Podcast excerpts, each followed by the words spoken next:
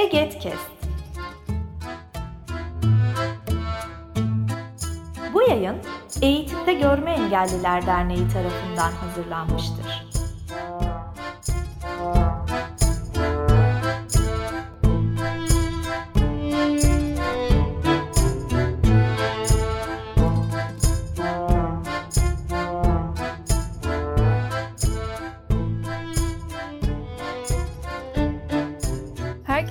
Merhaba. Eget Kest'in Kariyer Öyküleri serisinin bir bölümüyle daha birlikteyiz. Ben Beyza Yıldırım. Bu seride farklı alanlardan kişilerin mesleki deneyimlerinin kariyer öykülerini dinliyoruz ve bugün de yine müziği konuşacağız. Yine farklı bir alan. Konuğum Onur Yılmaz. Hoş geldiniz. Hoş bulduk. Teşekkür ederim. Davetiniz için de, konuk ettiğiniz için de teşekkür ediyorum. Ben teşekkür ediyorum katılımınız için. O zaman e, öncelikli olarak sizi tanıyarak başlayabiliriz. 1982 doğumluyum. Ee, müzisyenim. Daha doğrusu e, enstrüman gitar, enstrüman çaldığım enstrüman klasik gitar. Ee, yaptığım şey e, sahnede e, gitarı icra etmek. Konser sanatçısı aslında yaptığım şey, iş temelde. Ee, bunun için solist olarak bunun için eğitim aldım diyebiliriz. Yanı sıra e, bu enstrümanı e, insanlara ve gençlere öğretmek üzerine de çalışıyorum. E, yanında işte gerektiğinde albüm kayıtları da çalıyorum. Stüdyo işlerine giriyorum bazen. Gerektiğinde konser sadece solo olarak değil, diğer müzisyenlerle, diğer enstrümancılarla da e, ikili, üçlü ya da çeşitli şekillerde oda müziği dediğimiz bir şey bu. Ee, ensemble, grup şeklinde de çal, çalıyorum. Grup içerisinde de çaldığım oluyor. Ee, yani benim işim çalmak ve öğretmek. Bu enstrümanı öğretmek. İkisi bir arada diyebiliriz. Ee, meslek olarak bunu yapıyorum. Nasıl başladım? Onu soracaksınız herhalde değil mi? Öyle devam evet, edeceğiz. Evet, oradan ben de tam o kısma gelecektim. E, nasıl başladınız? Buradaki temel motivasyonunuz ya da o süreç nasıl oldu? Çocukken aslında 6-7 yaşlarındayken yani o civarda bir merakım vardı. Duyduğum müzikle ilgili seslere. İlk başta hani am- amatör olarak org dersi, klavye dersi dediklerimiz, yani, yani müzik dersi falan aldım. Sonra işte annem çok ön ayak oldu bu işlerde. Annem anneme şey dediler. Çocuk madem yetenekli hani ilkokulda da işte piyano çalıyor, şarkılara eşlik etmeye çalışıyor, öğrendiklerini yapıyor madem. O zaman bu çocuğu konservatuvar sınavlarına sok dediler anneme. O da tamam neden olmasın dedi. Bilmez yani öyle şeyler annem zaten. zaten pek ama öğrenmiş bir şekilde. İstanbul Üniversitesi Devlet Konservatuvarı var Kadıköy'de ve Mimar Sinan Güzel Sanatlar Üniversitesi. O zaman Mimar Sinan Üniversitesi'ydi adı daha kısaydı. Onun devlet konservatuvarı sınavlarına girdim. İkisini de kazandım. Tercih yaptım. Mimar Sinan'a devam ettim. Ekim 1992'den itibaren yani 10 yaşından sonra ilkokul 4. sınıftaydım o zaman. Ee, ilk başta ilk, ilkokul 4 ve 5. O zaman ilkokul 5 yıldı. Haftanın bir günü işte yarı zamanlı olarak hem ilkokula devam ediyordum. O bir günde de e, gitar yani enstrüman dersimi ve solfej hani işte müziği okuma yazma müziğin temel dersini alıyordum. Sonrasında ortaokuldan itibaren tam zamanlı olarak bütün okul hayatımı Mimar Sinan Üniversitesi Devlet Konservatuvarı'na geçirdim. Ortaokul 3 sene, lise 3 sene, işte üniversite 4 sene. Ah, sonrasında yüksek lisans sayamadığım kadar sene. yani 2010'da mezun oldum. Biraz uzun sürdü o. Doktora sanatta yeterlilik de 2019 Ocak'ta bitti. Aynı okulda, aynı üniversiteden. Ee, hocalarım da çok değerli hocalardı. Ee, benimle çalışmayı e, problem görmeyen insanlardı. İlk hocam rahmetli e, Ertan Birol'dur. İyi bir pedagogtur ve e, gitarcıdır. Onunla çalıştım lisans so, dörde kadar, sonuna kadar. Sonrasında rahmetli Soner Egesel'le yüksek lisans çalıştım. İyi bir gitarcıydı, iyi bir müzisyendir o da.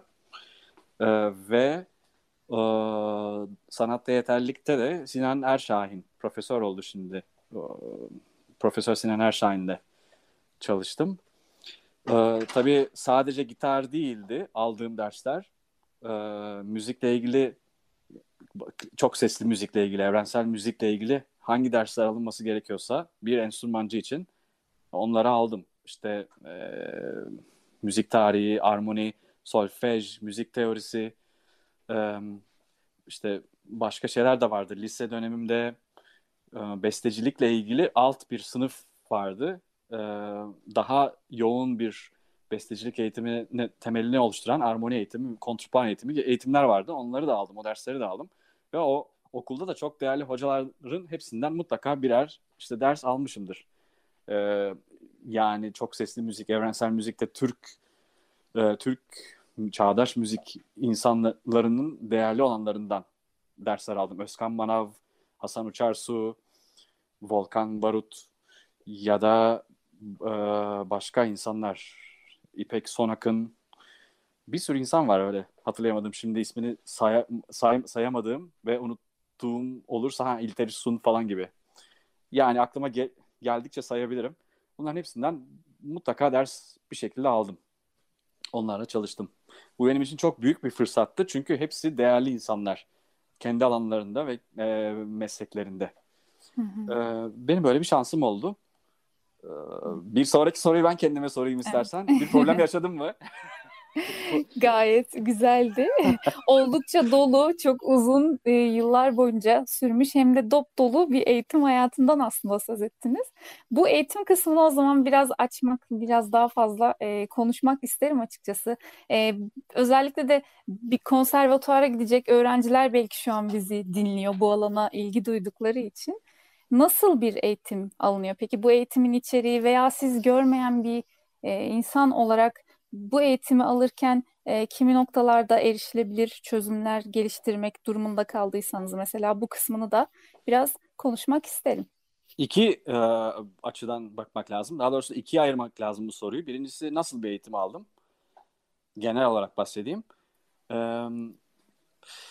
yoğun bir eğitimdi aslında. Ortaokulda, lisede e, yoğunluklu, yoğunlukla solfej dersleri ve müzik teorisi dersleri yani müzikle ilgili e, aslında refleks olarak refleks olarak öğrenebildiğiniz her şeyi öğreniyorsunuz ve e, adınızı bildiğiniz gibi müzikle ilgili pek çok şey biliyor oluyorsunuz. Dolayısıyla e, bayağı şey ku- kuvvetli bir eğitimdi ortaokul lise. Enstrümancı olarak da teknik olarak ve müzikal olarak da gayet e, sıkı bir eğitim vardı söz konusuydu. Yani düşünün işte kaç ortaokul kaç yaşında oluyordum o zaman 12-15 yaş arası 15-18 12-18 yaş arası yoğun bir eğitim. Yani 18 yaş altında gerçekten mesleki bir eğitim aslında bu. Yani siz bir konservatuara girdiğinizde böyle bir okula girdiğinizde hala işte ilkokul, ortaokul seviyesinde öğrenci alan konservatuvarlar var Türkiye'de. Bu sistem hala devam ediyor bazı okullarda. Böyle bir okula girdiğinizde e, bilmeniz gereken şey aslında bir meslek seçiyorsunuz.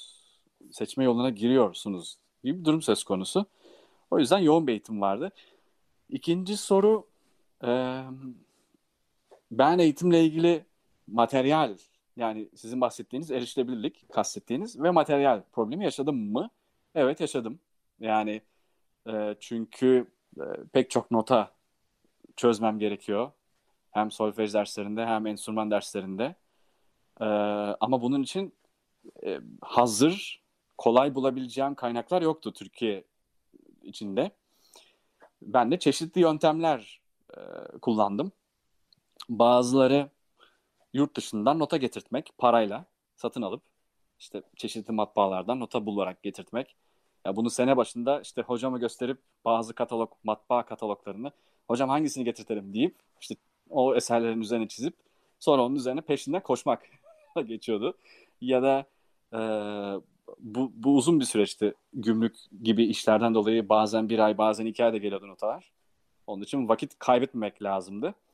Bunu da e, arkadaşlarımla sürekli iletişim halinde olarak çözmeye çalışıyordum. Arkadaşlarımdan işte çeşitli vakitlerde bana vakit ayırıp nota yazdırmalarını rica, rica ediyordum. Hayatım böyle geçti ortaokul lisede biraz. Ee, yani keşke şimdiki ilerle biraz daha ilerlemiş olan imkanlar o zaman olsa. Bu arada e, benden önce aynı okulda okumuş ve gitar bölümünden mezun olmuş olan sevgili Koray hocam, Koray abi, Koray Sazlı'yı doçenttir kendisi besteci olarak şu anda. Yıldız Teknik Üniversitesi'nde. Onu ona referans vermek, onu, onu kaynak göstermek isterim. Onun sayesinde ben şanslı bir insan oldum. Çünkü e, asıl sıkıntıyı benden 10 sene önce o çekmeye başladı. Daha çok. E, ben biraz daha e, hocaların işte ön yargılarından daha biraz daha sıyrılmış olduğu bir ortama gelmiş oldum aslında denk gelmiş oldum. Biraz şanslıydım ben o konuda. Materyal kısmını böyle hallettim. Ön yargı kısmını da dediğim gibi benden önce bir e, öğrenci ve yetişen biri e, olduğu için hocalar e, şey bilinç olarak şu bakış açısına sahiptiler. E, biz bildiğimizden vazgeçmeyelim. Yani bu genç evet farklı olabilir ama mutlaka çözümü vardır. Biz e, buna bu gence e, nasıl biliyorsak öyle öğretelim. O kendisi tamamlamaya çalışsın. Yani ona muaf bir şeylerden muaf tutal, tutmayalım dediler. E, ben de e, suyun üzerine kalabilmek için elimden geleni yaptım açıkçası. Öyle geçti hayatım. Biraz zor oldu ama geçti. Çok da çok da faydasını gördüm bunun. Onu söyleyebilirim. Evet kesinlikle yani bu tutumlar meselesi özellikle zorlayıcı olabiliyor kimi zaman ama bence gerçekten e, sizin için faydalı olduğunu e, görüyoruz. Siz de bahsettiniz. Güzel gerçekten bence bu, hocaların bakış açısı e, bu anlamda bence yararlı da olmuş gibi hissettim. Yani şu şekilde e, ben şunu yapamam demedim onlara. Yani bunu yazamam, bu notayı yetiştiremem demedim. Yani şimdilik şimdilik elimde yok ama elde etmeye çalışacağım dedim. Çalışmaya çalışacağım dedim. Onlar da e, biz seni bu notadan muaf tutalım. E, bu dersten muaf tutalım gibi bir yaklaşım içerisinde olmadılar. e, hatta hiçbir zaman e, bana sen bunu nasıl yapacaksın, yapamazsın dahi demediler bana. E, yani e, duyuyorum sağda solda sağda solda dediğim yanlış anlaşılmasın başka okullarda işte diğer kör e, öğrenci adaylarına ya da öğrencilere nasıl e, yaklaşıldığını duyuyorum ve şaşırıyorum. Hı hı. Yani bazen şaşırıyorum ama ilk başta ilk duyduklarımda gerçekten şaşırıyordum. Sonrasında da biraz maalesef kanıksamak zorunda kaldım. Evet hakikaten ya benim yaşadığım gibi değilmiş ortam Türkiye'de ya da bizim memlekette dedim e, ben şan, benim şanslı olduğuma kanaat getirdim en sonunda gerçekten. Çünkü benden hiç e, böyle şeyler istemediler. Hiç bana yapamazsın, e, bunu nasıl yapacaksın gibi bir şey sor yani yaklaşımda bulunmadılar. Sadece e, çözüm nasıl buluruz zu konuştular. Evet. E, ve onun üzerine durdular. Ama tabii şöyle bir durum var. Şunu da söylemem lazım. Eee bir tavsiye olarak da söyleyeyim. Böyle bir eğitimden geçmek istiyorlarsa kör öğrenci adayların, öğrencilerin kendilerinin de pek çok çözüm üretmeleri gerektiğini bilmeleri gerek. Ee, hocaların üretebileceği çözümler bir derece olacak. Belki. Ee, ama kendilerinin bazı meseleleri halletmeleri gerekecek. Ee, çeşitli yollarla. İlet, isterse, isterse iletişim şeklinde arkadaşlarından yardım alarak isterse parayla yurt dışından bir şeyler getirterek materyal meselesinde. Bu e, yaklaşım meselesinde de e, mutlaka yani tabii ki her öğrencinin başarısızlık hakkı var ama e, mutlaka kendilerini kanıtlamaları gerekecek yapabildiklerine dair. E, evet. aslında, aslında farklı olan durumun kendileri için bir problem olmadığını göstermek için çaba sarf etmeleri gerekecek. E, biraz onu söylemem lazım. Evet kesinlikle. Bu tutumlar konusu özellikle müzik alanında bana çok enteresan geliyor.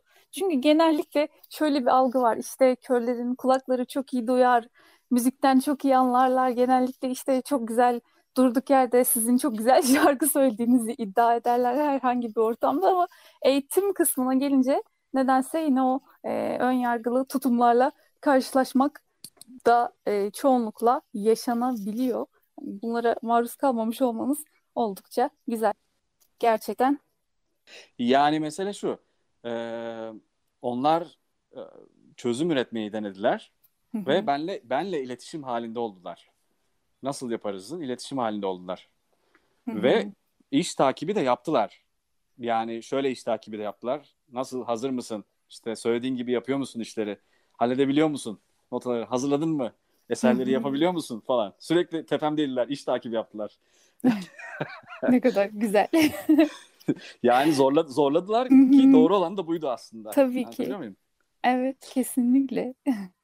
Bu özellikle materyallere erişim. Şimdi ben müzik alanında bir eğitim almadım ama çoğunlukla duyuyorum bu materyal erişimine dair sıkıntıları. Belki burada biraz engelsiz notadan da e, söz edebiliriz. Bu da yine Eğitimde Görme Engelliler Derneği bünyesinde e, yürütülen bir proje. Web sitesinden e, öğrenciler notalara ulaşabilirler. Bu dijital e, bir kütüphane.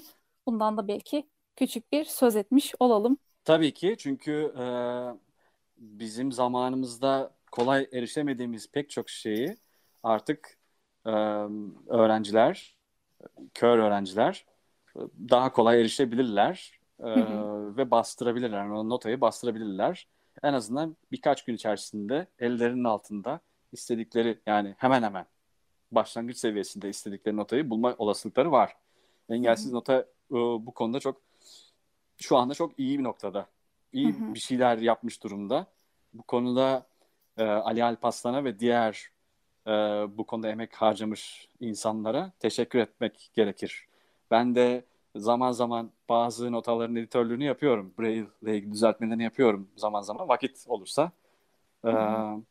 Ama tabii çok fazla üzerine duramıyorum şimdilik. Sadece gitarla ilgili kısımlarını halledebili- hallediyorum. O Hı da hı. hani oldukça talep oldukça. Ama bu önemli bir şey. Bu bir şans. Ee, şu an bu mesleğe gençken, çocukken atılacak ve biraz hevesli olan, ilerlemek isteyen insanlar için bir şans. Öyle Hı görüyorum hı. durumu. Evet kesinlikle yani bütün şartlar aslında gün geçtikçe daha iyiye gidiyor. Bu notalara ya da farklı materyallere genel olarak bütün alanlarda baktığımızda erişmek herkes için günden güne daha kolay oluyor. Bu gerçekten de bir avantaj. Peki bu eğitim kısmını e, la ilgili ekleyeceğiniz bir şey yoksa böyle küçücük biraz da e, artık eğitimden sonra o iş hayatına ya da bunu nasıl adlandırabiliriz tam e, olarak bilemiyorum ama peki bu e, mesleği icra etmeye başladıktan sonra neler oldu? E, Hem erişilebilirlik kısmını konuşabiliriz, tutumlarla alakalı konuşabiliriz. Buna dair deneyiminizden de bahsetmenizi istesem neler söylersiniz? Ee, sahneye sahne insanı olarak yani daha doğrusu konser veren biri olarak ee, maalesef şöyle bir şey söylemem lazım. Ee, bunu kör öğrenciler için değil sadece pek çok öğrenci için söyleyebilirim. Türkiye'de e, konser vererek hayatınızı idame ettirmeniz çok kolay değil. Klasik müzikte çok kolay değil. Ee, yani gitarcı olarak çok kolay değil. Diğer işte kemancıysanız ya da orkestra enstrümanı çalıyorsanız daha tabii farklı olanaklar açılıyor. Orkestrada çalabilirsiniz ee, ya da başka şeyler yapabilirsiniz ama gitarcı olacaksanız gitarcı olarak konser vererek Türkiye'de para kazanma şansınız çok düşük. Ee, piyanist için biraz daha farklı durum. Piyanistler e, onların da işte e, pek çok insanla oda müziği çalma, birlikte çalma olasılıkları var. Ama onların da çok yüksek değil. Türkiye'de şöyle bir meselemiz var. Konser e, izleyicisi ya da konser vermek isteyen insanların kazandığı ortam yani şey bulunduğu ortam öyle çok maddi olanakları sahip bir ortam olmuyor her zaman. Çok az insan buna e, erişebiliyor, e, sahip olabiliyor. Yurt dışında biraz daha durum farklı. E, daha iyi imkanlar var belki. Yani daha fazla kazanabiliyor insanlar. Ama yine de orada da durum yüzde yüz çok iyi. E, gerçekten hayatı idame ettirebilecek durumda olmayabilir. Bunun için pek çok e, müzisyen konser vermenin yanı sıra hocalık yapmak e, yoluna da devam ediyor aynı zamanda. Yani hepsi beraber gidiyor. E, eğer Ya tabii şunu söyleyebilirim kör öğrenci meslek seçecek birine. Bu mesleği yapacaksanız e, çoklu e, durumlarla e, karşılaşacaksınız. Çoklu durumlarla yani çok alternatifli durumlarla para kazanacaksınız biraz. Öyle bir durum bu. Hem çalacaksınız, hem ders vereceksiniz, hem e, kayıtlarda çalacaksınız. E, ya da başka yan işler de yapacaksınız. Aklınıza gelmeyen işlerde de bulunabilirsiniz, yapabilirsiniz. Ee, yani öyle bir şey yaparsınız ki başka yan bir meslek yapıp bu işi e, finanse edip bu işi aslında daha entelektüel bir birikim ya da daha kendinizi geliştirebildiğiniz, gerçekleştirebildiğiniz bir alan haline de getirebilirsiniz. Bu da mümkün. Böyle yapan da var. Yani bu mesleği biraz hobi hobi denmez tam buna ama yani daha işte ikinci para kazanmanın zorunda olmadığı hale getirerek de devam ettirebilirsiniz. Böyle şeyler de var. Ama e, dediğim gibi çoklu alternatif yöntemler bulmanız gerekir. Yani şey gibi değil. İşte diyelim ki bir mühendissiniz, e, inşaat mühendisi ya da makine mühendisisiniz. E, sizin işte alternatifiniz sadece işte proje çizmek ya da işte bina e, konstrüksiyonuyla uğraşmak falan değil yani. Anlatabiliyor muyum? Evet, evet. Yaptığınız, yaptığınız çok şey, çoklu ortam olması lazım. Bir müzisyenseniz pek çok ortamda bulunmanız gerekebilir. Çok çok şey alternatifi bulmanız, yol bulmanız gerekebilir. Onu söylemem lazım. Hı hı. Aa, benim için benim için de böyle oldu. Yani ben hocalık da yapıyorum. Konser de verdim. Kayıtta da çalıyorum. Ee, bir de şunu söyleyeyim. Aslında bu işte ne kadar bağlantınız, iletişiminiz, diğer insanlarla kontağınız iyiyse işinizi o kadar iyi yürütüyorsunuz biraz. Yani yanlış anlaşılmak istemem. Aslında e, öncelikle iyi işinizi iyi yapmanız lazım. Yani iyi çalmanız, iyi hocalık yapıyor olmanız lazım. Tabii ki önce bu gerekir. Sonrasında üstüne e, iletişiminizin de bağlantılarınızın da iyi olması lazım. Yani sizin yaptığınız işin reklamınız, reklam yani yaptığınız iş sizin reklamınızı bir şekilde yapar ama onu geliştirmek için de kontak kurmanız lazım insanlarla. İletişim halinde olmanız lazım. İşinizi öyle yürütürsünüz. Bir şey gibi bir e, girişimci işi gibi düşünmek lazım. Yani e, pek çok alandan pek çok şekilde para kazanmanın yoluna bakmanız lazım diyebilirim. Ya ben de böyle yaptım bir süre. İşte 2013'ten sonra da 14'ten sonra da hocalıkla ilgili bir kadro e, imkanı oldu ve o şekilde devam ettim mesela Hı. ben de. Evet. Çok güzel. Az önceki sorunuzla ilgili şey vardı. Siz iş hayatınızda herhangi bir Evet. önyar- o da vardı. Hı hı. Onda da öyle bir Tamam. şeyle karşılaşmadım. Onu söyleyebilirim. Yani Hı hı. gi- gitarcı olarak ya da müzisyen olarak e, çok nadir e, e, bu iş senin sen nasıl yapacaksın bu işi? Nasıl yapıyorsun Hı bu hı. işi? Sorusuyla karşılaştım. Çok nadir. Yani çünkü zaten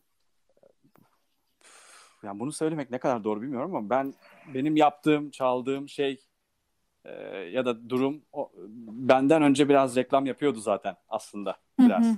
O yüzden de Evet. hani e, ha, nasıl yapıyoru na- yani yapamaz kısmını çoktan geçiyorlardı zihinlerinde. Sonrasında hani merak ediyorlarsa şey diyorlardı hani e, bu e, erişimi nasıl hallettin? Yani nota ile ilgili materyalle ilgili kısmını nasıl hallediyorsun? Deşifre nasıl yapıyorsun mesela?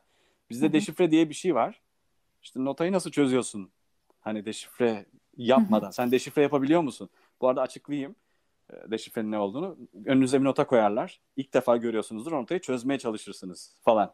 Ee, başta parçayı öğrenirken önce bunu yapmanız lazım aslında. Bir çözmek, şifre çözmek, deşifre yani Fransızcadan gelir. Onu yapıyor musun, yapabiliyor musun? soruyorlar. Sonra dedim ben ezber sadece çalıyorum. Yani ezberle hallediyorum. Ee, yöntemim bu. Farklı olduğum için farklı yöntem bu. Peki diyorlar yani gitar üzerindeki pozisyonları nasıl buluyorsun? Hani e, biz hı. biraz kafamıza eğip bakmak zorunda kalıyoruz falan, falan diyorlar. Dedim siz de o kadar bakmak zorunda kalmıyorsunuz. Onu siz de biliyorsunuz. Kas hafızası diye bir şey var zaten. Çalıyorsunuz yani her notaya bakacak değilsiniz herhalde diyorum.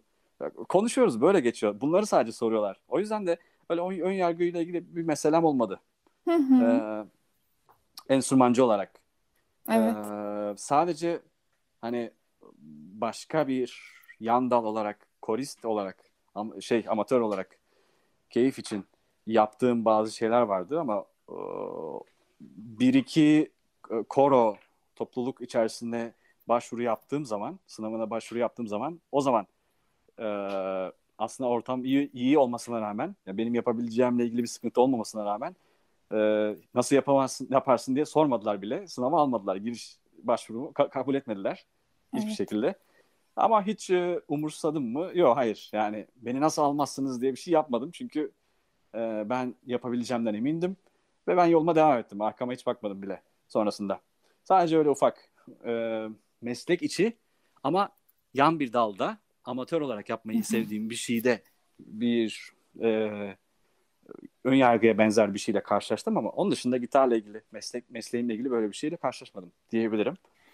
E, o zaman belki şu an bu soracağım soruyu şu ana kadar bizi dinleyenler biraz biraz tabii ki aldılar ama son olarak şunu tekrar bir hani topluca bir konuşmuş olalım.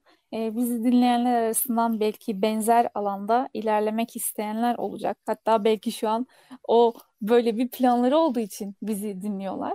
Onlara e, neler önerirsiniz? Um, bir kere yani önceki soruların birinde birini cevaplarken söyledim. Bazı şeyleri sizin kendinizin halletmesi lazım. Yani her şey sizin önünüze hazır gelmeyecek. Dünyanın en hazır sistemi bile olsa, her şeyi kolay erişebiliyor olsanız bile, her şeyi kolay halledebiliyor, yani görünüyor olsanız bile, çözümler çok kolay bile olsa, olay sizde bitiyor. Siz çabalamalısınız ve üstüne gitmelisiniz. Ee, çünkü bu iş bir tür deli işi. Yani hangi insan bir tane enstrümana oturup saatlerce çalışıp bir de üstüne yani halkın insanın karşısına çıkıp bakın size bir şey çalmak istiyorum. Hadi çalayım bakın alkışlayayım falan moduna sokar ki kendini. Yani öyle bir durum durum var. ya yani anlatabiliyor muyum? Bu iş şey işi. Biraz sevmek işi sevgiyle yürüyen bir iş. Ee, motivasyonunuz yaptığınız işi seviyorsanız e, ilerler aslında. Çünkü gerçekten sevmiyorsanız sıkıcı bir iştir bu. Olabilir yani. Sıkıcı olabilir. Ee, evet. Spor sporcu gibi düşünün. Hani en, yani ben şeyden bahsetmiyorum. Bestecilikten bahsetmiyorum. Çünkü bestecilerin işi biraz daha farklı ama benim işim biraz sporcu işi gibi. Ee, yani oturup enstrümandan uzak durmamam lazım. Çünkü ne kadar uzak durursam o kadar e, kondisyon e, ve motor beceri olarak geriye gidebilirim.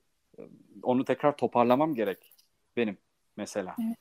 Onun için e, oturup işte günde bir, bir saat en az kimisine göre değişir bu. Herkese göre değişir. Bir saat en az elime almam lazım enstrümanı. Çalmam lazım biraz. Ve bunu e, zorunda olarak değil, severek yapmam lazım ki e, hiçbir acısını çekmeyeyim. Anlatabiliyor Hı-hı. muyum? Evet. E, yani bu iki şey çok önemli. Bir, aynen söylediğim gibi birincisi sizin önünüze en hazır sistem bile gelse sizin kendiniz halletmesi lazım.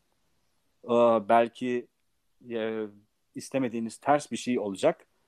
Bu motivasyonunuzu aşağı düşürmemeli e, çözüm bulmalı ve üstüne yürümelisiniz. Zaten sever seviyorsanız üstüne yürürsünüz. İkincisi de e, sevmeniz lazım e, bu işi.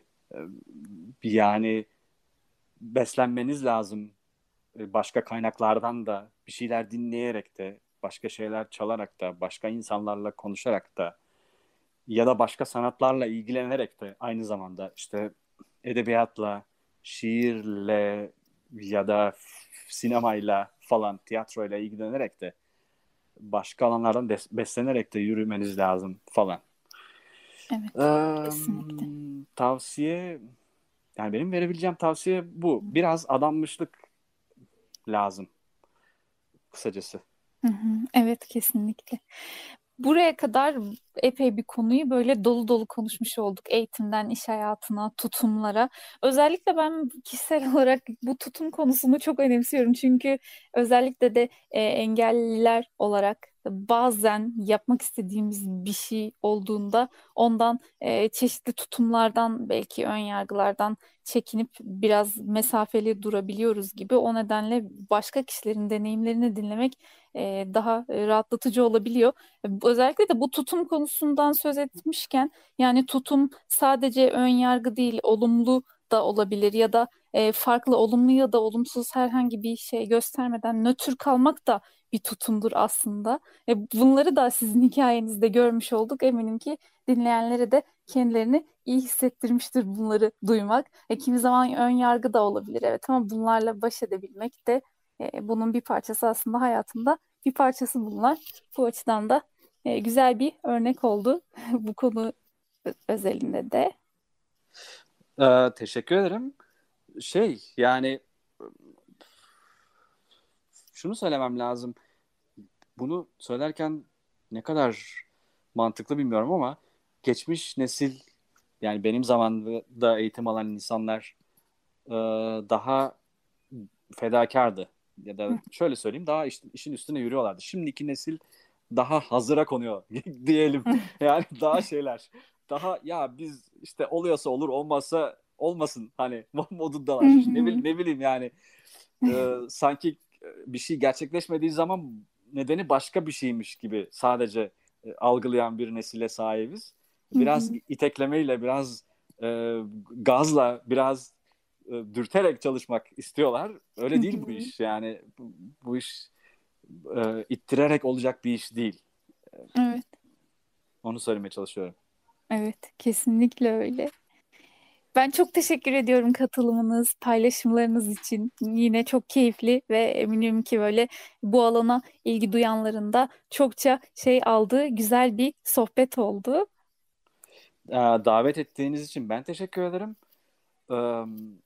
Yani umarım dinleyenler benim anlat, anlatabildiğim, anlattığım, aklımdan geçen ya da yaşadığım hikayelerle ilgili kendilerine bir şeyler e, pay çıkarabilirler. E, iyi bir şeyler olur onlar için umarım. E, herkesin herkesin sevdiği şeyi yapmasını temenni ederim bu hayatta. Çünkü başka türlü o kadar kolay geçmiyor hayat aslında. yani sağlık, eğitim, işte güvenlik ya da başka alanlar, adalet neyse karşılaştığımız pek çok şey e, kimi zaman zor, kimi zaman kolay ama çoğu zaman zor olabilir.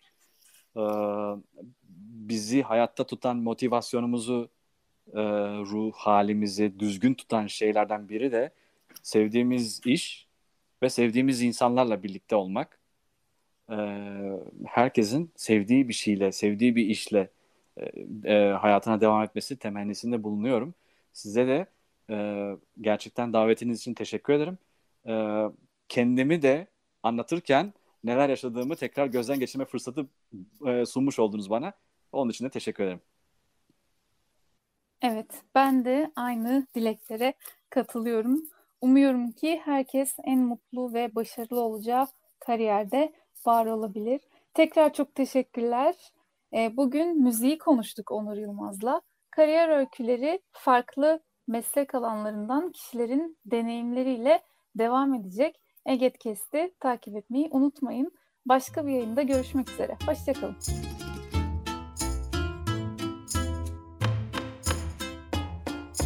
Bu yayın Eğitimde Görme Engelliler Derneği tarafından hazırlanmıştır. Web sitesi eget.org Mail bilgi.eget.org Facebook Egetim'de Gorma Engelliler. Twitter et Eget İletisim. Instagram Egetim'de Gorma Engelliler